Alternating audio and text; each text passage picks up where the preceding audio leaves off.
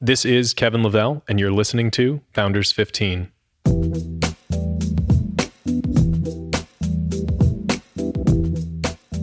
You know what the world needs? Another business podcast. Well, actually, maybe it does. See, I've listened to a lot of podcasts, many of which were truly great. I learned a lot and had takeaways that changed my business or personal life. But I often noticed there was no commonality between the interviews as they were wide ranging, so it was harder to tease out themes between them. I launched Mizzen and Main to bring advanced performance fabrics to traditional menswear. So, just like deciding the world needed a better dress shirt when everyone said it was crazy, I decided to launch Founders 15.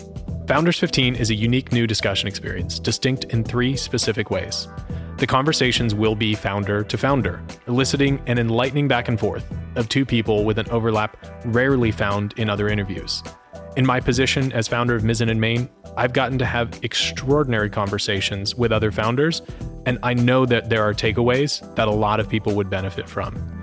So, episodes will also feature the same 15 main questions in each podcast, helping bring a continuity to these discussions, with appropriate probing on key themes as they develop throughout the interview.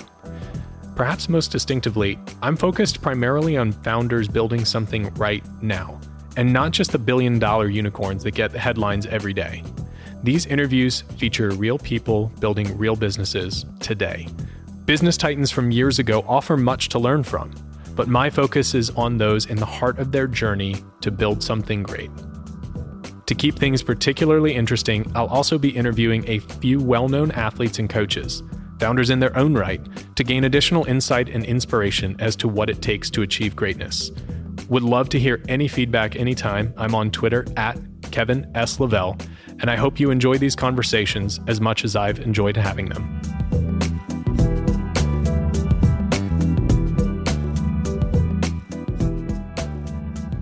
I've known Lila and her husband Jeremy not just as fellow product founders, but fellow Dallas founders for years. I love husband and wife founding teams for all the obvious fun reasons, but also given Jen and I worked together for years.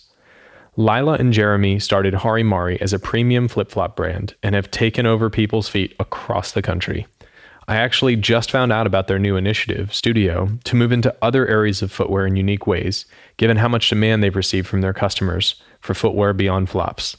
We talked about the unique challenges of building a company in the product space, along with the universal truths we face as founders building a company with offices and team members across the country. There's quite a bit of relatable and educational bits of wisdom. Say hello to Lila and Jeremy and the whole team on Instagram at Hari Mari Shoes. That's H A R I M A R I Shoes. And go get yourself and everyone you know the most comfortable flip flops ever. Lila, it's uh, a privilege to host you here. I know we get to spend a fair bit of time together at trade shows around town here in Dallas, but glad to host you here at our new office, new to you because you hadn't been here yet. So thanks for making some time to come on over. Oh my goodness. Thanks for having me, Kevin. This is super cool. Appreciate it. So, uh, I know plenty about you. We've known each other for a number of years, and this Dallas ecosystem of clothing apparel startups is is a strong and fun one. Mm-hmm. But for those who are not familiar with Hari Mari, share a little bit about the the company, your background with it, um, and other things that kind of help give context to those just hearing about you for the first time. Sure, Hari Mari is a Dallas-based uh, premium flip flop brand. My husband and I started it back in 2012 after a three year stint of living in Indonesia. We were both working on kind of crazy projects over there, both related to trying to do a little bit of good for kids in Southeast Asia. And so when we moved back, we wanted to continue along that path of trying to help kids, but we wanted to start a company and noticed that there was a little bit of a void in the market for premium and color and comfort. So we decided to tackle it. And here we are about six and a half years later and um, doing so from Dallas, Texas, the one and only flip flop company that's not headquartered in California. the one and only. yeah. It's, it's amazing for me. Um, I pay a lot more attention to products than I used to. I feel like I grew up in Florida and I feel like growing up, all of my contemporaries, all of my friends wore rainbows, mm-hmm. and that was the company. And now I feel like everybody I know wears Hari Mari. So you're doing something right to be the premium something, um, and that's that's really special to hear. So where where do people buy Hari Mari? Obviously, you have your website, but what's kind of the distribution and makeup of the products that you offer, and who's buying them. Well, that's too kind. I feel like I live under a flip flop rock. So we certainly wish we would see more people in them. So that's really nice. On our website, harimari.com, obviously, our top two retailers are uh, Nordstrom and Zappos. And then we do a lot of business with Neiman's, Von Maur, um, and specialty men's and women's boutiques across the country. And then uh, the distribution for you guys, are you just here in the US or do you have some international as well? Primarily here in the US. I'd say 95% of our distro is here in the United yep. States. We do have a Japanese distributor. We do some international business through our resorts. We, uh, we have a, a healthy resort business with the Four Seasons and Ritz Carlton and some other hotel chains. Mm-hmm. But for the most part, here in the US. And we were just discussing before we we hit the record button. You guys are moving into some new categories, which is pretty darn we, exciting. We are. We just today or this week. I forget what day of the week it is. It's Friday, right? I, w- I was talking with someone earlier, and I said, "Oh, oh my god, it's Friday." I know. I blinked, and it was last Friday. I know. I keep thinking it's Monday. I don't know why, but it's Friday. So this week we launched men's shoes. Super exciting. It's something that we've been thinking about and putting a lot of energy and thought into for years. And mm-hmm. we finally pulled the trigger and, and just launched this week. And you guys, you have a couple different shoes that you're launching. And it's, as we were discussing earlier, you have a really passionate customer base. Those will be the first ones to kind of buy them up. How do you think about continued expansion from there? Based on customer feedback? Is it based on what you're seeing in the market? What makes you obviously you're you're starting with men's shoes. Mm-hmm women's everything is always a little bit harder in the apparel world, apparel mm-hmm. and footwear. Um, what do you think will come next? I think we'll continue to push to the lifestyle direction. Mm-hmm. In our space, in our category with flip flops, primarily everything that, and all the brands for the most part prior to us were all beach and mm-hmm. all surf, which is great. But one thing that we felt was missing was a flip flop that kind of spoke to their consumer in a way that people are wearing them more now, mm-hmm. right? Mm-hmm. So, and for us, that's lifestyle, whether it's mm-hmm. going to a ranch, a lake, happy hour, going to work, everything's getting more casual. Just to kind of continue along that path, we'll continue to add additional footwear. Ladies are certainly in the queue um, and some clothing and accessories to support it, uh, support that, but just continue in the lifestyle direction that we're in. Yeah. So um, you mentioned earlier you guys were in Indonesia doing mm-hmm. some doing some good, uh, and as we've talked about before, you had this concept for making this hole in the market. From that concept to the first prototype, and then the first prototype to we should go launch this business, and you hit go live on your website. What were some of the key milestones in there? What did you do to move things forward and um, for those curious as to how you can take this concept into prototype into actually launching a business, what indicators did you receive to say we should gamble a whole lot and gamble our future um, and try and make something real here? Well, I wish my husband were here because there's a little bit of role reversal in our relationship. So he picks he does the design work, he picks the colors, he packages it up, and I'm the one that he calls our um, wholesale wildebeest, and I've been the one to get it out into market. So wildebeest, I like that. Yes, isn't that a kind adjective? How lovely. Um, so, really, the whole process from the idea to when we actually launched was about a year and a half to two year long process. We were doing R and D. We did focus groups. We did on local campuses. We went in and talked to everybody about what they did and didn't like about flip flops, how often they purchased, what that looked like, brands they liked all of the above. Um, Jeremy always jokes that his sketches that he took to our first manufacturer literally were made out of crayon, and he's kind of joking, but being humble. And they weren't with the crayon necessarily, but they were definitely sketches. Yes.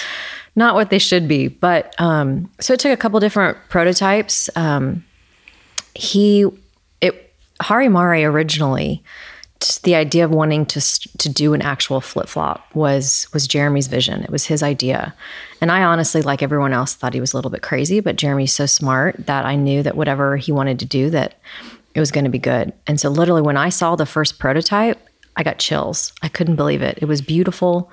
Um, it was different. It was unique. And at that point, it was like, all right, we're all in, and um, here we are. So I don't know if I completely answered your question, but all in all, from idea to the day before we basically turned on our site, it was about a year and a half, two year process.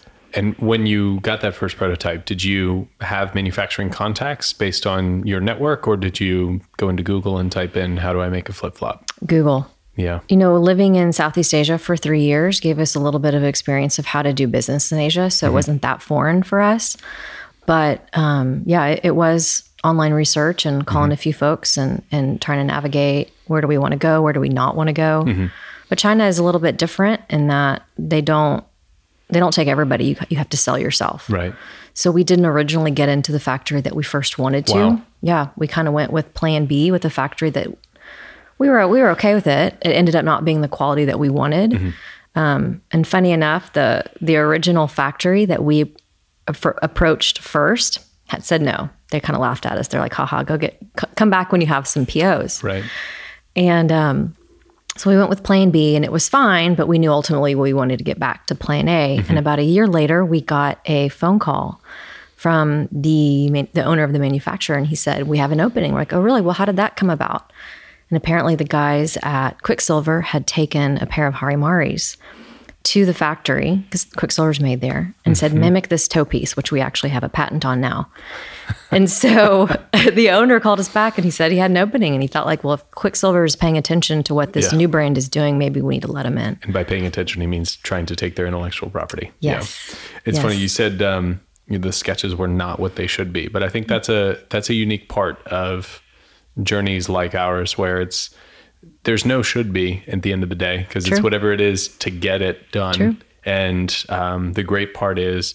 Uh, having enough tenacity to say, I don't really know what I'm doing here, but I'm going Mm-hmm. to get enough together and, and push hard enough to to get that first prototype done Yeah. Um, when you hit publish on harimari.com, did you have any wholesale accounts at that point in time? No. Okay. This is a really funny story too, if you Yeah. want to hear it. So, Jeremy's alarm goes off at 3:30 in the morning. The morning, the day we're set to launch, March 22nd of 2012. And I look over, I'm like, "What are you doing?" He's like, "Site's going live today." I'm like, "I know, but it's 3:30 in the morning. We had Thrillist set to feature Harimari the day we Oh, launched." that's pretty good. Yeah. And so he was thinking it was going to be gangbusters. I was like, well, I'll see you, you know, at 8:30 when when we're supposed to get there. And and sure enough, it was so funny. We laughed to this day about it because we got like maybe 20, 20 web orders our first day, primarily Yeah. from friends and family, which Yeah. was really funny. But no, we were nuts. We didn't have a single order from a store the day we went li- we went live. Yeah. And um, we just didn't know. Well, and that's that's also the way of of most DNVBs today is Yeah. you don't you prove yourself before wholesale accounts come. Whereas before you went to trade shows and hopefully got some orders to then hopefully get your company going. Right. Um, and now it's just get out there and start selling, and then the wholesale will come. Yeah. um, we if, placed if you want to. Yeah, we placed a blind order for 25,000 pairs. Twenty five thousand. 25,000 was, was that the full like that was the bare minimum or that was what you felt like you needed to do in order to make it actually happen I can't remember. I think that was their minimums. yeah But either way, so I literally the day after we went live, I threw the samples in my car and I was on the road for the better part of six months. six months Yeah. wow And by the end of the summer, pretty cool. We had 54 stores selling the selling the brand within That's a six month period. Yeah. and then now you have to go figure out everything else Yes, exactly. so um, started out with just you 2 Mm-hmm. um, how many years before you hired somebody Well, my brother actually was with us in the beginning. okay He had just graduated from nursing school and he was looking for a job. And if Jeremy and I were being honest, we were secretly hoping that he would, in working with us, that he would love it so much that he'd never want to want to leave and want to go be a nurse. Well, we were wrong. So he was with us in the beginning. We had him for the first six months. there are some higher callings Yes, for sure. And um, so he was an incredible help to us in the beginning. And obviously, with him being my brother, you, tr- you trust him. So we trusted him, and, and he's obviously a smart guy. So that was wonderful to have him. So we were fortunate in that regard. And um, once he left, we were pretty bummed. So we had we had one employee to start, and um, really didn't start making additional hires until after that. And I mean, for the most part, it was Jeremy and I for a long time. and how many people do you have today Um, if I'm factoring in our team here in Dallas, sales reps, yep and our California crew, we've got like 40, 45. that's great Yeah. So you um, you you mentioned the the trust factor. I think it's a good segue. In I think we've recorded around 15, 12 or so of these founders 15. Um, that means I think 30% of them have been husband and wife teams. Really? Um, I, I guess maybe more if you count Jen and I. Um, Third Love, Heidi and Dave, uh, Sweaty Betty, uh, Simon and Tamara. Um, just did another one. Oh, uh, Weiss Watches, um, Cameron and Whitney, um, you guys, and then Jen and I. That's and, so cool. And there, there's a lot of investment advice that would say, don't don't do that for all the obvious reasons. But that doesn't factor into if you get it right, the trust factor there and the opportunity to push in a different way and to build something um, that you know no one can ever work round the clock.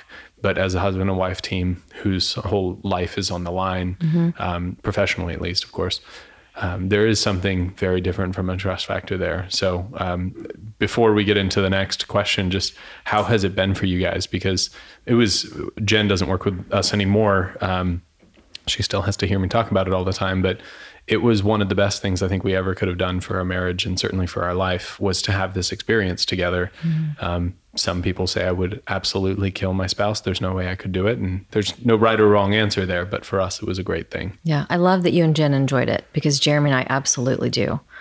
I think no one really understands what you're going through when you start a company. You can certainly relate. Even if you tell your friends and your mm-hmm. family about it, they don't really get it. So having each other to be in the weeds with is priceless. I mean, in the beginning, I mean, don't get me wrong, it's it wasn't pretty. There were some times where our employees were like, "Oh, wow, mm, you know, mm-hmm. how are they?" Mm-hmm. But um, we figured out our lanes. We have we figured it out essentially, and um, I'm I'm so thankful for it. There's things that I certainly could not do mm-hmm. that he can, and vice versa. Yeah. And it's a good marriage in that regard too. So two to- completely different skill sets that complement each other mm-hmm. And so it works. But I get why people say, oh my God, I'd kill my spouse. Because there have been days where we've thought about it. You know? and that's everybody. Yeah. That's, I mean, that's just life. Yeah. Um, a very funny story. So, a deeply personal story. I've shared before that I think it's a very healthy thing for people to have um, a counselor or therapist to talk to. Just life is tough and yep. um, it's a good thing. Uh, I was just talking to somebody about it recently. It's like a coach, um, yeah. and uh, all athletes have coaches to get better, and we always want to get better in life. Um, Jen and I have seen a, um, a, counselor for a number of years together, and we've seen him individually, and it's always been very helpful. And um, this is going to sound like I have it all figured out, and I definitely don't. But in this moment, it worked really well, and I, maybe we'd seen him recently, and I said something in a meeting with our senior leadership team, and Jen, I said it to Jen, and within 30 seconds, I realized I I didn't want to say it that way. I didn't like what I said, and I just said, "Hey, sorry, guys. I, Jen, I really shouldn't have said that that way. I'm I'm sorry. I didn't mean it. Understand. Thank you." And she kind of nodded, and our senior leadership team kind of everybody looked at each other, and there was this, "What just happened like it's it's as if someone it's as if the counselor had stepped into that meeting and mediated us and we'd gone through an hour's worth of work together. Um, and i just kind of looked and said no i just i made a mistake. That's it. And it it takes a lot of outside help for me at least to be able to get in that place but it was very funny to watch um, to watch the other people in the room try and process what had just happened. Can you call Jeremy when we're done? I'll pass along the number. Okay. This guy's awesome. Um, yeah. Uh, so when you think about the culture of um, of Harimari, you guys have um, a, a rapidly growing number of people, and you've got distributed workforce because you've got a team out in California as well. How do you define the culture of what you're doing? And what do you feel like you do as one of the leaders to defend that culture and ensure that the values aren't just something that's written up on the wall? Great question. I love my team. We have an amazing team, and I would describe them as hardworking, passionate, smart, and just cool people. Mm-hmm. Um, Jeremy and I have a, a very strong no asshole policy. I think we've talked about this before. Probably. And, um, you know, it's, it's tempting and sometimes you may not be able to tell if someone's an asshole, but if we, you know, we've probably hired a few assholes. We all have. And they, we, they weed themselves out pretty quickly at Harimari because we've got a positive, positive crew that have drank the Harimari Kool-Aid. And when you see instances that are um, particularly great that represent that, or you see things that are taking you in the wrong direction? What have you felt like uh, worked particularly well to either highlight it or nip it in the bud or kick it out the door? You know, fortunately, there hasn't been too many instances where I've seen something that I was embarrassed by or made me disappointed in our team by their. Sure, maybe I want someone to work a little bit harder or check out the resolution on this image a little bit better, little things like that. But fortunately, from a character standpoint, there hasn't been issues where I've been like, man, that was a bummer. Um, there have been people that didn't have good character, and they they've they've since left. So um, I really can't say enough about our team. We've gotten better about hiring. I think our turnover is a little bit less because we've been able to figure out before bringing them on if they're going to be a good member. I'm sure you can relate. Um, but because everyone on our team is so cool and good Yeah. good people, if people come on board that aren't, they don't they don't last long. Yeah. It's uh there's at at the outset you get some great people and then you're growing so fast there's this sense of just needing I, I just need people. Yeah. And obviously some people are very easy to say that's not a good fit, but um, it is surprising how some people reveal themselves in very odd ways over time. Um, and it's it's the best part about running a team and it's the absolute hardest part about running a team is Yep. when that goes right and when it goes wrong. Yep. So, um, when you think about getting started, you're going to go build Harimari. Obviously, hope build it into something pretty extraordinary. There are those first few months and years where you're scrapping by to get to get it together. Always fascinated to hear the differing time frames of people who start a company. How long did you go without paying yourselves? Because you guys worked together. Um, I had the good fortune of um, Jen would help me at night, but was still working a quote unquote real job during the day to keep us afloat as a family. How long did you guys go before you were able to start paying yourselves something close to a normal salary? Gosh. Well, we didn't tar- start taking a salary until two years in, and then even then, it was it was nominal. It definitely wasn't what we could be making out in the private sector. So, um, but we, I mean, we were really fortunate to have bootstrapped Harimari personally for a really long time. But it, it was a struggle. I mean, and, and a sacrifice as well. But about about two years until we took a paycheck. That's a really long time. I know. It's it's hard to imagine stop what you're doing and you're not going to get a paycheck for the next 2 years. Did you feel like you had really buffered yourself for that or you just kind of made it work? Did you did you know it was going to be 2 years? No. Yeah, of course No. not. no. And I look back and I don't know how we did it. yeah. You know, but we managed and we got by and it was fine. just find a way. Um, who most inspired you along the way? Could be a, somebody that you know personally or famous. I love this question. And there's so many different ways I could go with it. But I'll start with saying growing up, it was my grandmother's. I had a really unique childhood in that both of my grandmothers, who I was able to, to be with until I was 30, were fiercely independent, fiercely strong, and really unique women. Back at a time where that generation was supposed to be at home with the kids. I had one grandmother who was a famous astrologist Wow. and everything she lived her life by had everything to do with astrology. It was fascinating. Okay. And then I had another grandmother who was a single mom, um, worked her whole life, and was fiercely into politics. And both of whom taught me to let my freak flag fly a little bit. Be strong, be bold, and be you, and do it, whatever it is you want to do. You should do mm-hmm. it. So growing up, have, and then my mom's obviously really strong too. So having that kind of female influence was huge for me. So growing up, you know, you evolve in, in terms of who you admire. But growing up, I because of that I loved Oprah, I loved Madonna. But now it's so different. It's not these larger than life celebrities. It could be random people that I meet. Basically, anybody that puts themselves out there and works really hard to do it, I admire. Yeah. You know, whether it, it could be anybody, no one famous. Just that's what I get daily inspiration from now.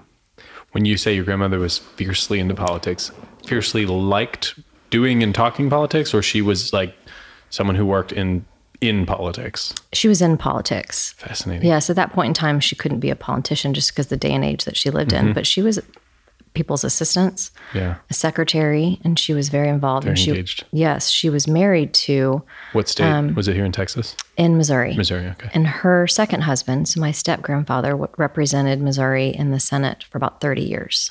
Wow. So they were really involved. Um, so it was really interesting having those two women who couldn't be more different, Sure. but weren't stay at home moms. And that there's nothing wrong with that, of course. But back then, it kind of was. Yeah, it was it was home. just a very different different world. totally.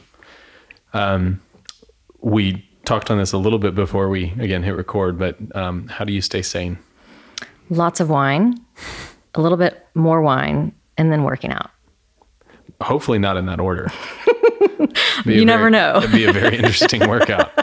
What's your favorite wine? Oh gosh, It doesn't have to be a specific bottle. If you're going to drink something, what do you reach for typically? it depends on the year, Okay. uh, time of year. Yeah, I, that's what I figured you meant. You probably Yes. weren't, weren't such a uh, wine lover that you could tell the difference between all the years. No, I love a good rosé in the summer, glass of white wine, glass of red in the winter, maybe with some Italian food. Um, just after a, a crazy day, which most days are in the world of Harimari, you got to crack open a bottle of wine to get home and chill out a little bit. Excellent. Um, and then workouts. Are you? Do you go do classes? Do you spin? Do you work out in the house? Do you go to the gym? You could just go for runs. What's your workout? I'm a gym rat, and I love weights. I love running, um, but working out is my my therapy. That's great. Mm-hmm. Um, if everything would be okay for a month w- while you were gone, where would you go? What would you do away from it? Quote it all.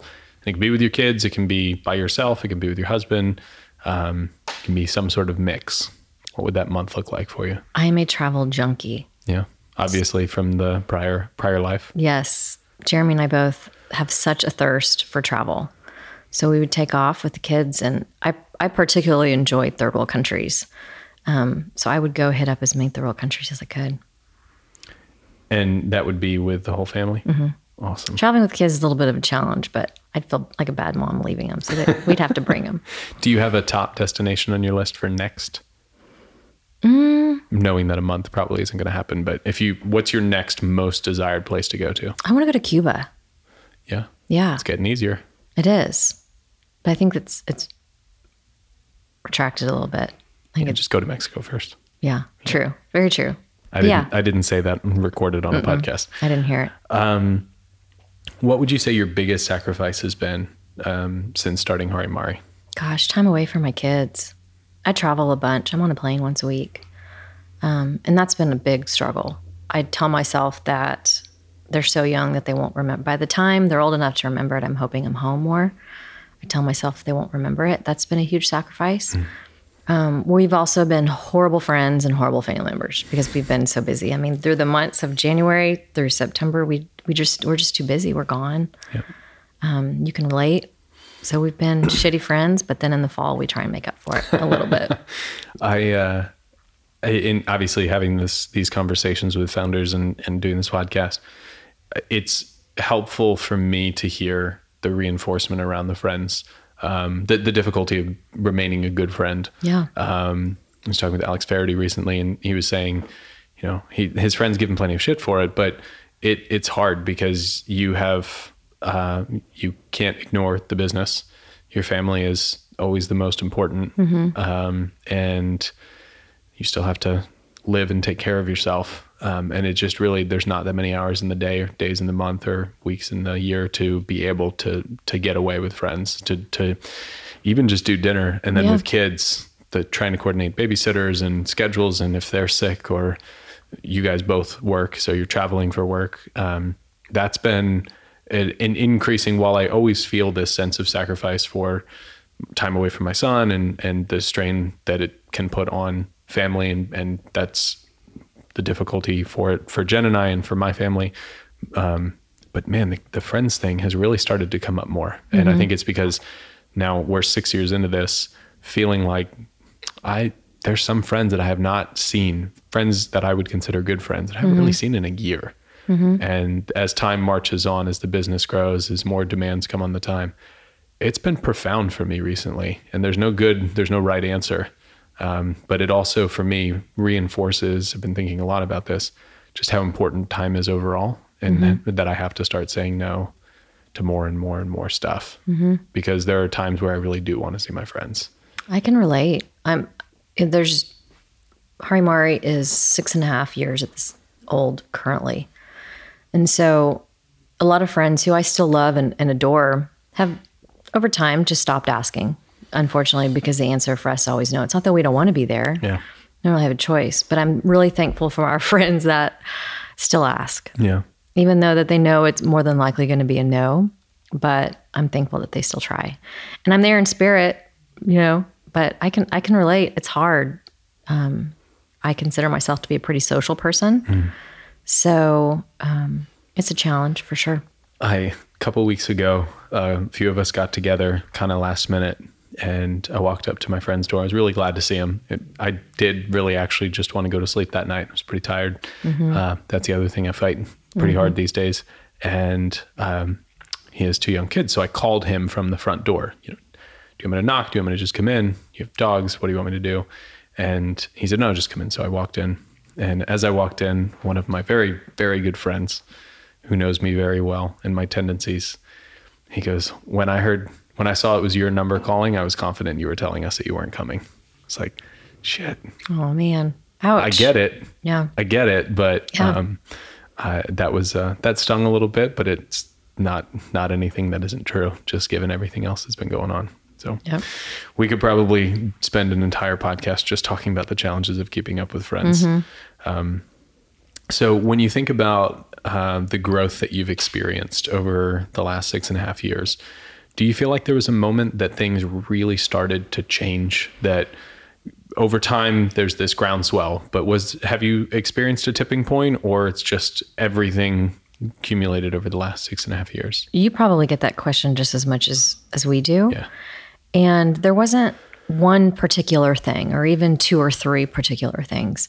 And I remember before we started, everyone said, give it five years. You got to give a business five years. I didn't even know what that meant when they were saying that. And, um, but I think there's so much truth to that because we hit about at the age of about four and a half, it was like something happened and I can't even explain it outside of the sense of feeling like all of our hard work and effort was finally finally starting to come back through fruition. And I'm not saying we went out and bought like matching Hummers by any means. I'm not I'm not saying that.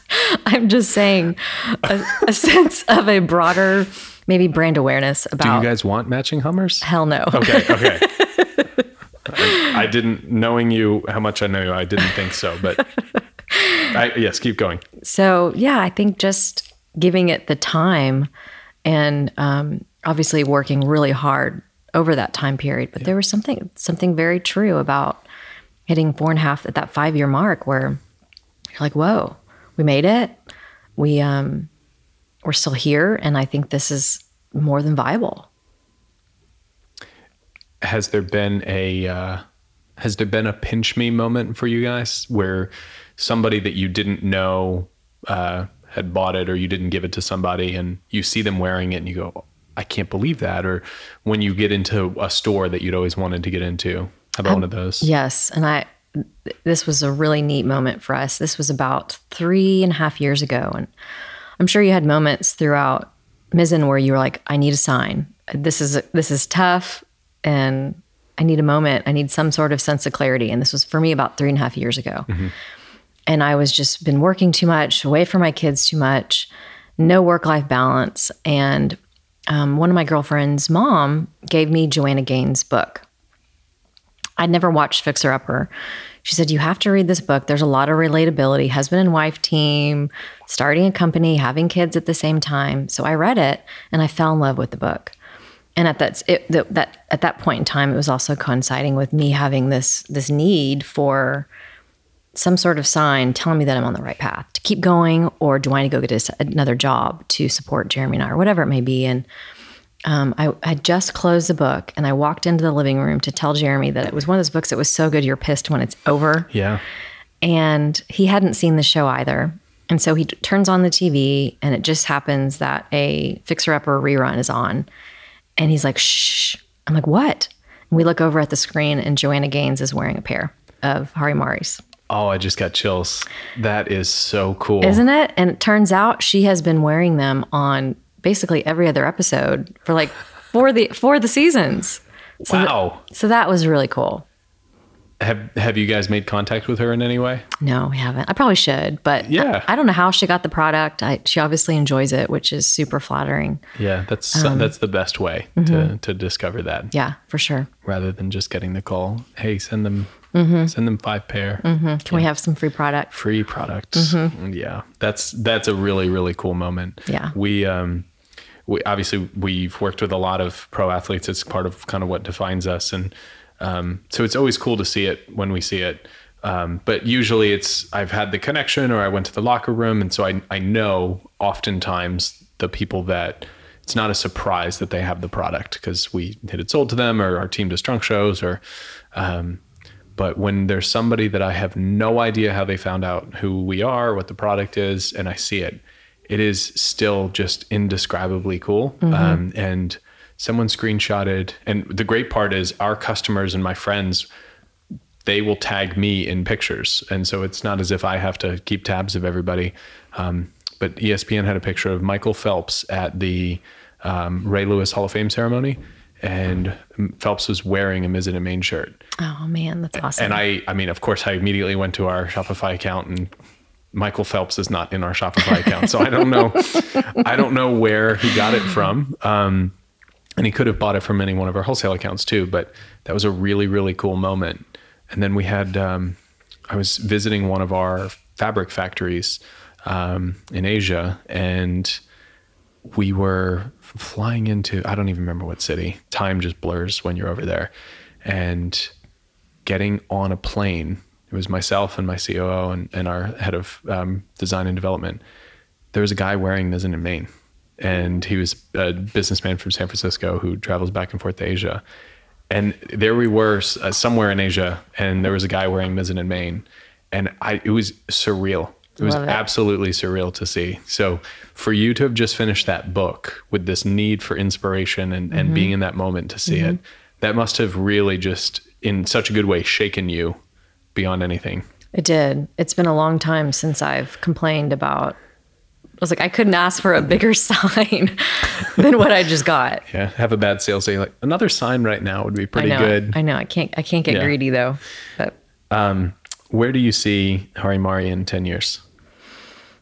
I hope that when anyone thinks of flip flops, they think of Hari Mari. I do now, if that helps. Well, thanks. yeah. Thanks, and Kevin. seriously, I That's grew up wearing rainbows and I don't, I don't, are rainbows still around? Of course, yeah. Okay. It's a, it's a great brand. Um, but yes, I hope that we are a national top of mind flip flop brand. But in addition, are known for doing some good because of our philanthropy too. So You want to talk about that for a sure. second? So we donate a percentage of our sales to kids who are battling pediatric cancer here in the U.S. We call it Flops Fighting Cancer. Yep. Um, it goes back to our time spent in Indonesia with the projects that Jeremy and I are both working on over there. We wanted to continue to do some good here in the US, keep it here in the US. There's certainly a need for it.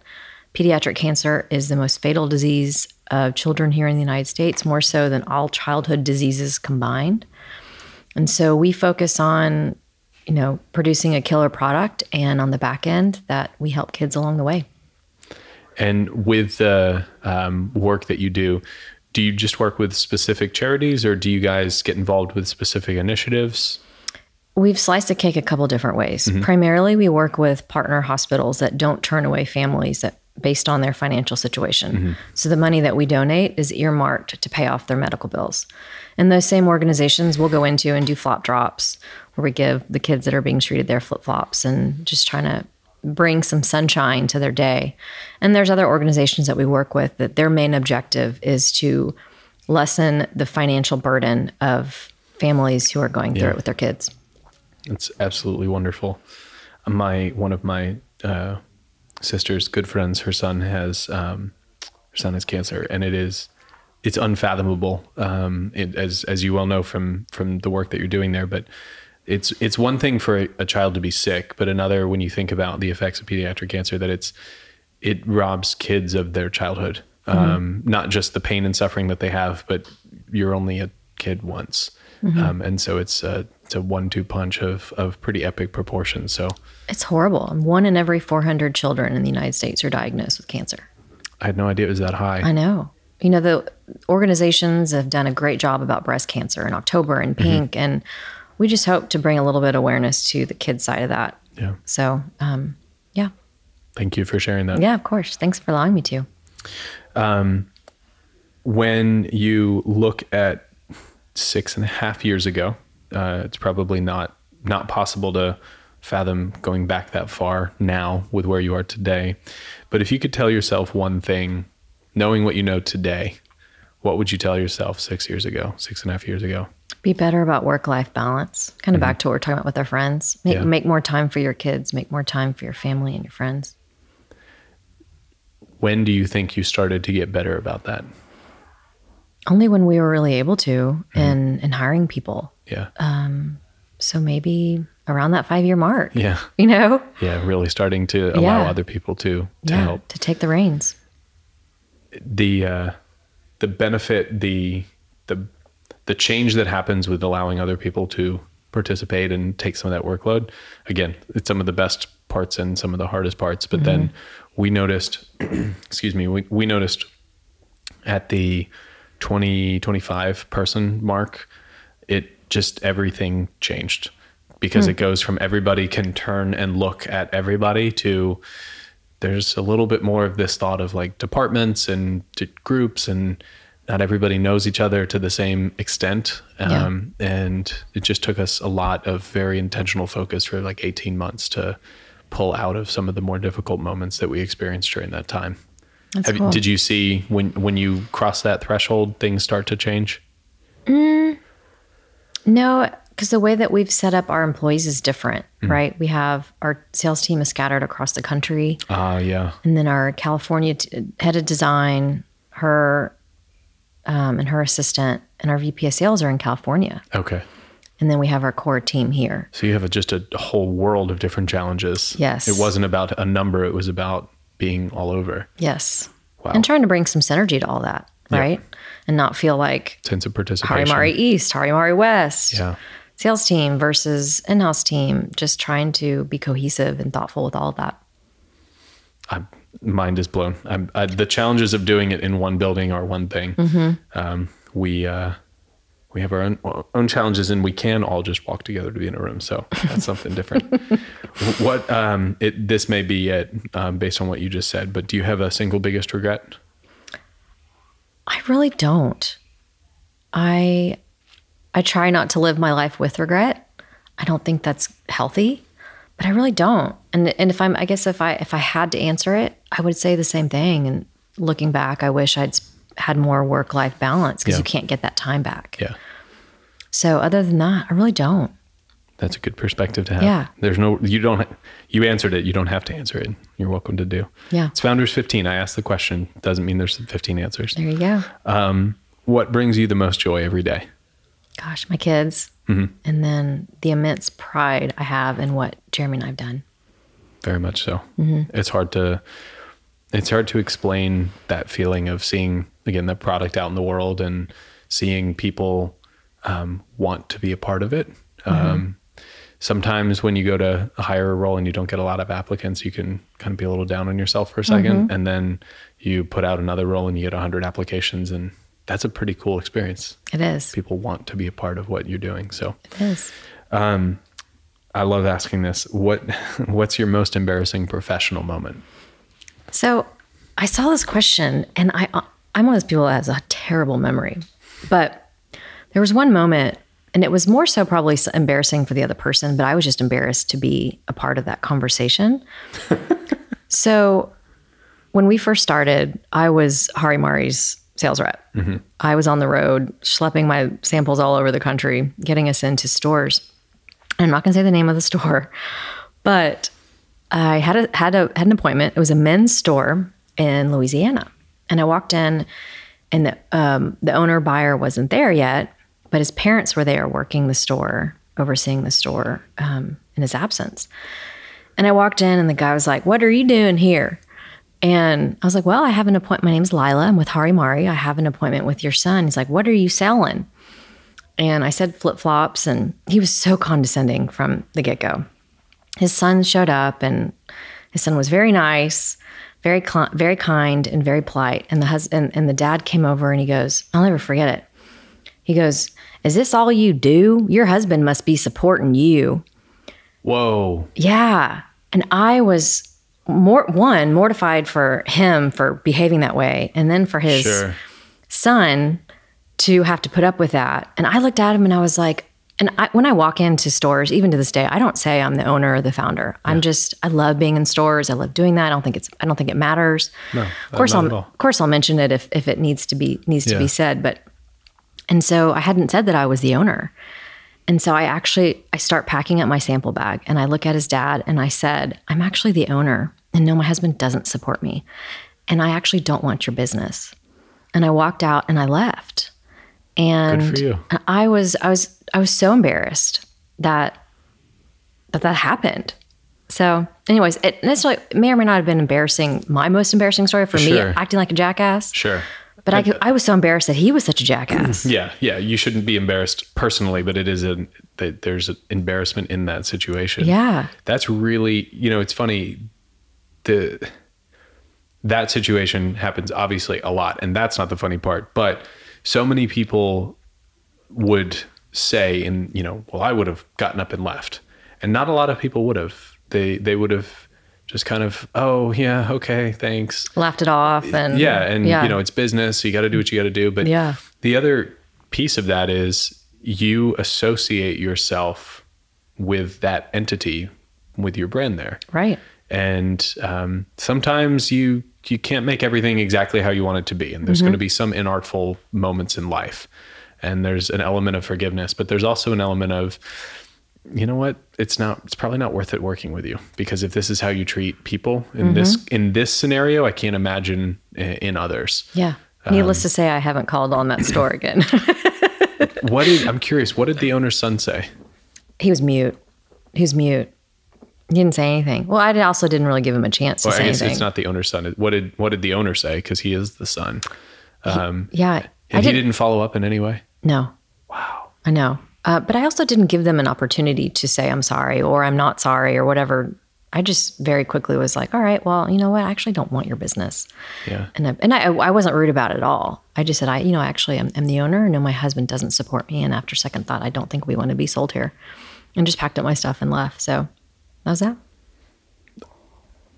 damn mm-hmm. that's awesome um do you expect to be doing this your whole life Oh gosh, I don't know. I really go back and forth. I, I'm I, I'm obsessed with it. I can't imagine doing anything else. But I don't know if I want to do it for. As I don't know if it's my forever. I um, there's one part of me that would that would I think would be so neat to keep it in the family forever and look up and our kids are doing it and yeah but there's another part of me that's like, I, and the thought of selling it and seeing someone do something with it that I may or may not agree with, that would be really hard. But also the idea of doing it forever seems tough to swallow in a way because it is such a grind. But I don't know. What about you? I would like this to be the last thing that I ever do. And so forever is a question mark. Yeah. Um, I've always said there may come a time when I'm not the right person to be the CEO anymore. And I would much rather be the founder of that really successful company than the CEO of that company that I rode straight into the ground. Yeah. I can't really imagine doing anything else. Um, and I know there are very few people who are ever so fortunate to just do one thing. Uh, and obviously, I had jobs before this, but like what they love is what they end up doing. Um, I love the team. I love I love being a part of this. Um, I have feel like I've started to really find my my groove, my element that I can focus on the things that I'm really good at. Um, I we we're not a really title driven organization, and the example that I always give when talking to my team about it is like. I put CEO on my business card when we did no sales. We didn't do anything. It was just me sitting in my office, in my room, in my house. And yeah, I was CEO. So no, titles don't mean a lot. They do matter ex- externally and for career development and all of that. But um, now at this point in time, you mentioned bringing in other people. We just have such an extraordinary leadership team. People, uh, we it was a tough couple of years in developing our culture and there were some hard moments in there and, and really tough conversations and some very brutal moments with with people but most of that's well it is resolved. Um, and so now I, it's good. It's a really hard business. Oh, yeah. apparel footwear products it's really really hard.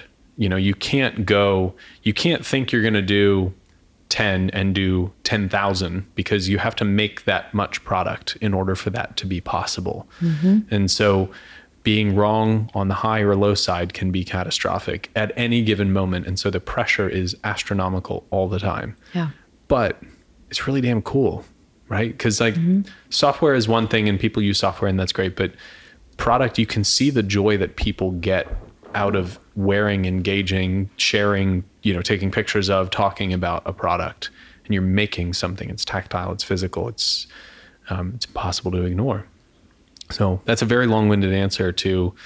I I hope that I get to do this for a long time, but we've raised money from I've raised money from angel investors and from an institutional investor, and while there's zero pressure to you know what's my exit timetable at a certain point you you get people you take people's money at a certain point you need to give them more back Yeah. if if it goes well um, so i don't 100% control exactly what that would look like because we need to do right by the people who've entrusted us with their hard-earned dollars Yeah. um, but they believe in us they believe in me for now um, and i hope that i can just guide the ship in the right way to a really great point. point and that could be a great point with another partner it could be a great point um, i don't i don't think we'd ever go public just given how tough market and regulatory environments are today Yeah. so that for me says, and our investors told me two years ago when I asked them this question, what does that mean to you? Um, they said, don't don't worry about that at all. Just go worry about building the best company you possibly can, and everything else solves itself. So that's a great answer and a horrible answer because it's not like one thing that I can just say, this is what I have to go do. But I like that because it's how do you answer it? You don't. We don't. We also don't know what's going to happen in two, five, seven, ten years. So you got to marinate on it and see what happens.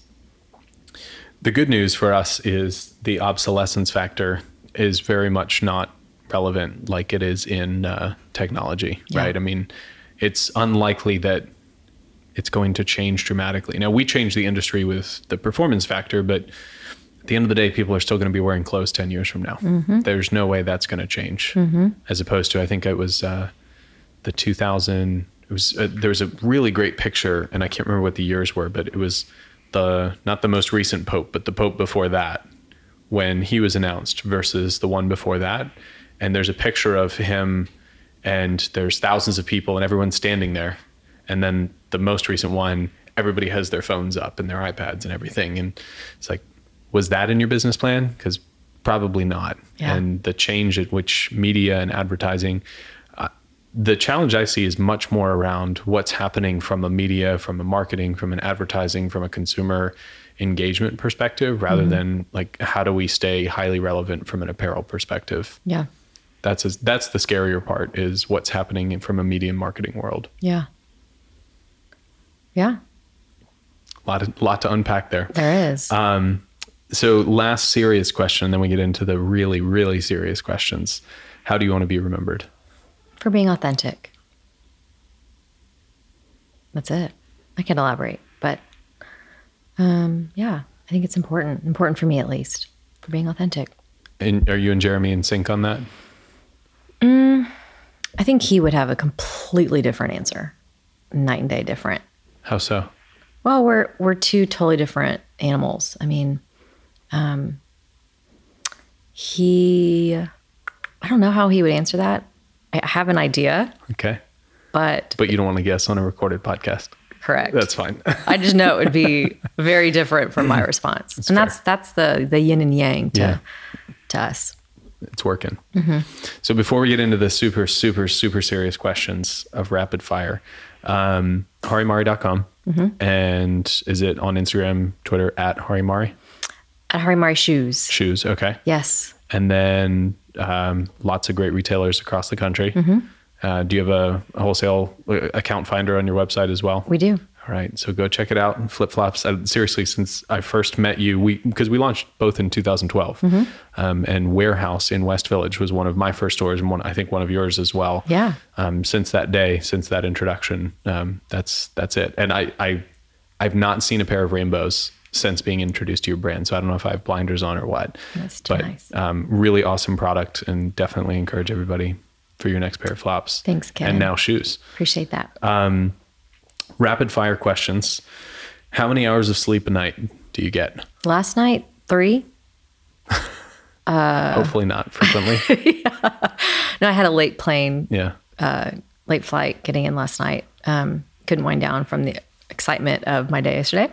But normally, eight, seven or eight. Good. I'm happy about that. Thanks, me too. if you could use one, if you could use the gene editing technology, CRISPR, where you can go in and copy paste, clip out certain parts of your genes, what one thing would you change? Oh, goodness. Are we talking about physical characteristics or Anything that's controlled traits? by your genes. Oh, So, to a point, you can't fly and you can't make yourself, you know, that's a bummer. Okay. neon. Hmm. Although maybe with gene, yeah, gene editing you could, but you can't fly. Okay. That would be cool though. Um I had skin cancer. Oh my gosh, Better skin gene. My mom had melanoma. Mm-hmm. So that's probably a big one. that's a good one. Yeah. Say goodbye Yeah. to that. Um, favorite fiction and nonfiction book. Uh, Eat, Pray, Love Mm-hmm. was amazing. Um, what's my favorite non? Mm,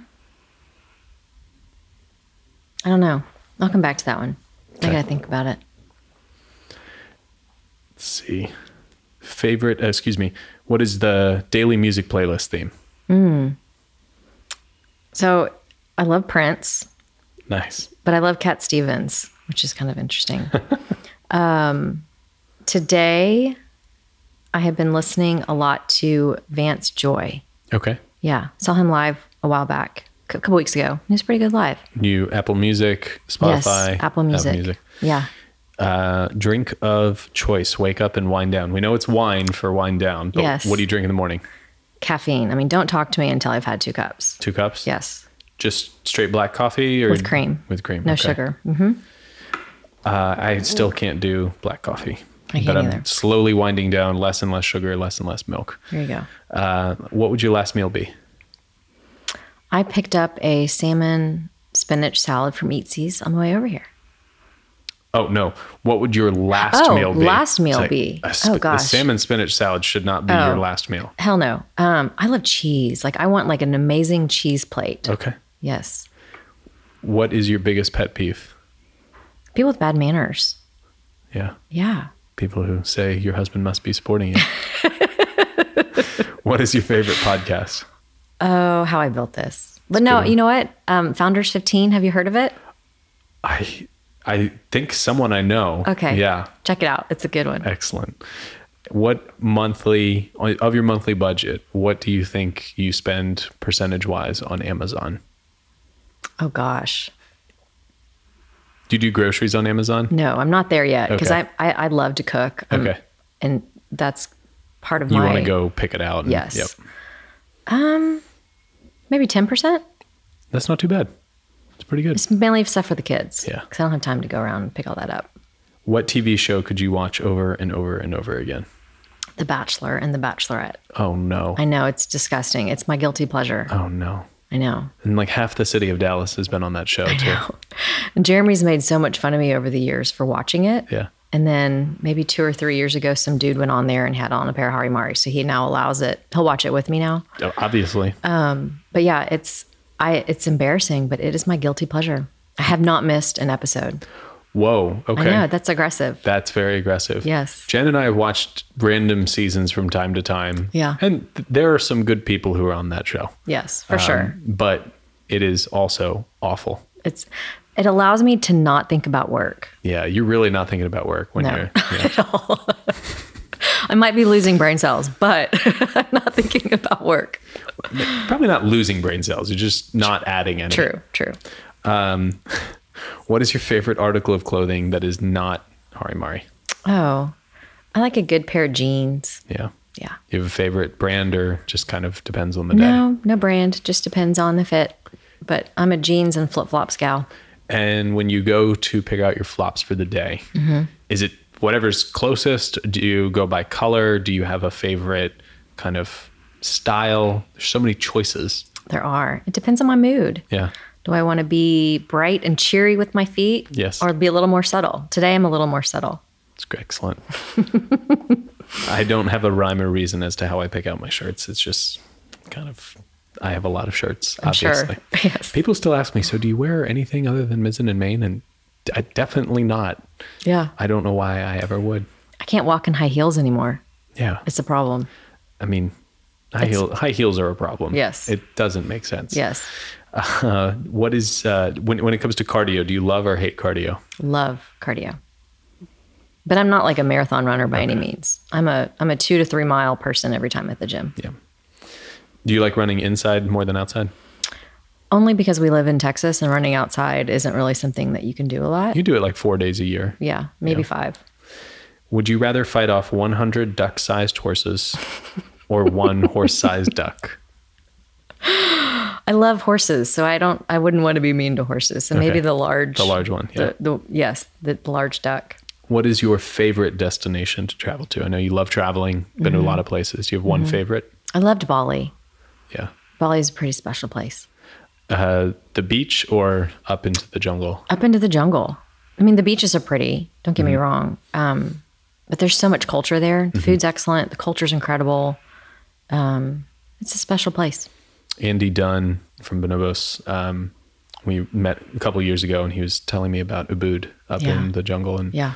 um, Jen and I actually went there on our next big trip. You did? and it What'd you was think? breathtaking. Isn't it cool? so so beautiful. Yeah. Um, and and not somewhere honestly without his recommendation. We I don't I don't know why we would have gone there of all the places in the world that we could go. So Yeah. really appreciated that. Uh, last but not least, the best gift that you've ever received. Oh, that's hard. Oh, goodness. There have been many, but the most recent one that comes to mind is um, I love going to concerts and I love Jackopierce. Are you familiar with Jackopierce, the band? No, The guys are from SMU. No. they went to SMU also. Okay, no. They're a little bit older than we are. Um, but Jeremy surprised me this past Christmas to a trip to San Miguel, Mexico, with concert tickets to go see them, and That's included cool. and included my parents. So we had a fun trip to Mexico to go see a great band. that's a pretty cool gift. Yeah, That's a great one. Very thoughtful. So not letting you off the hook. Okay. Favorite nonfiction book.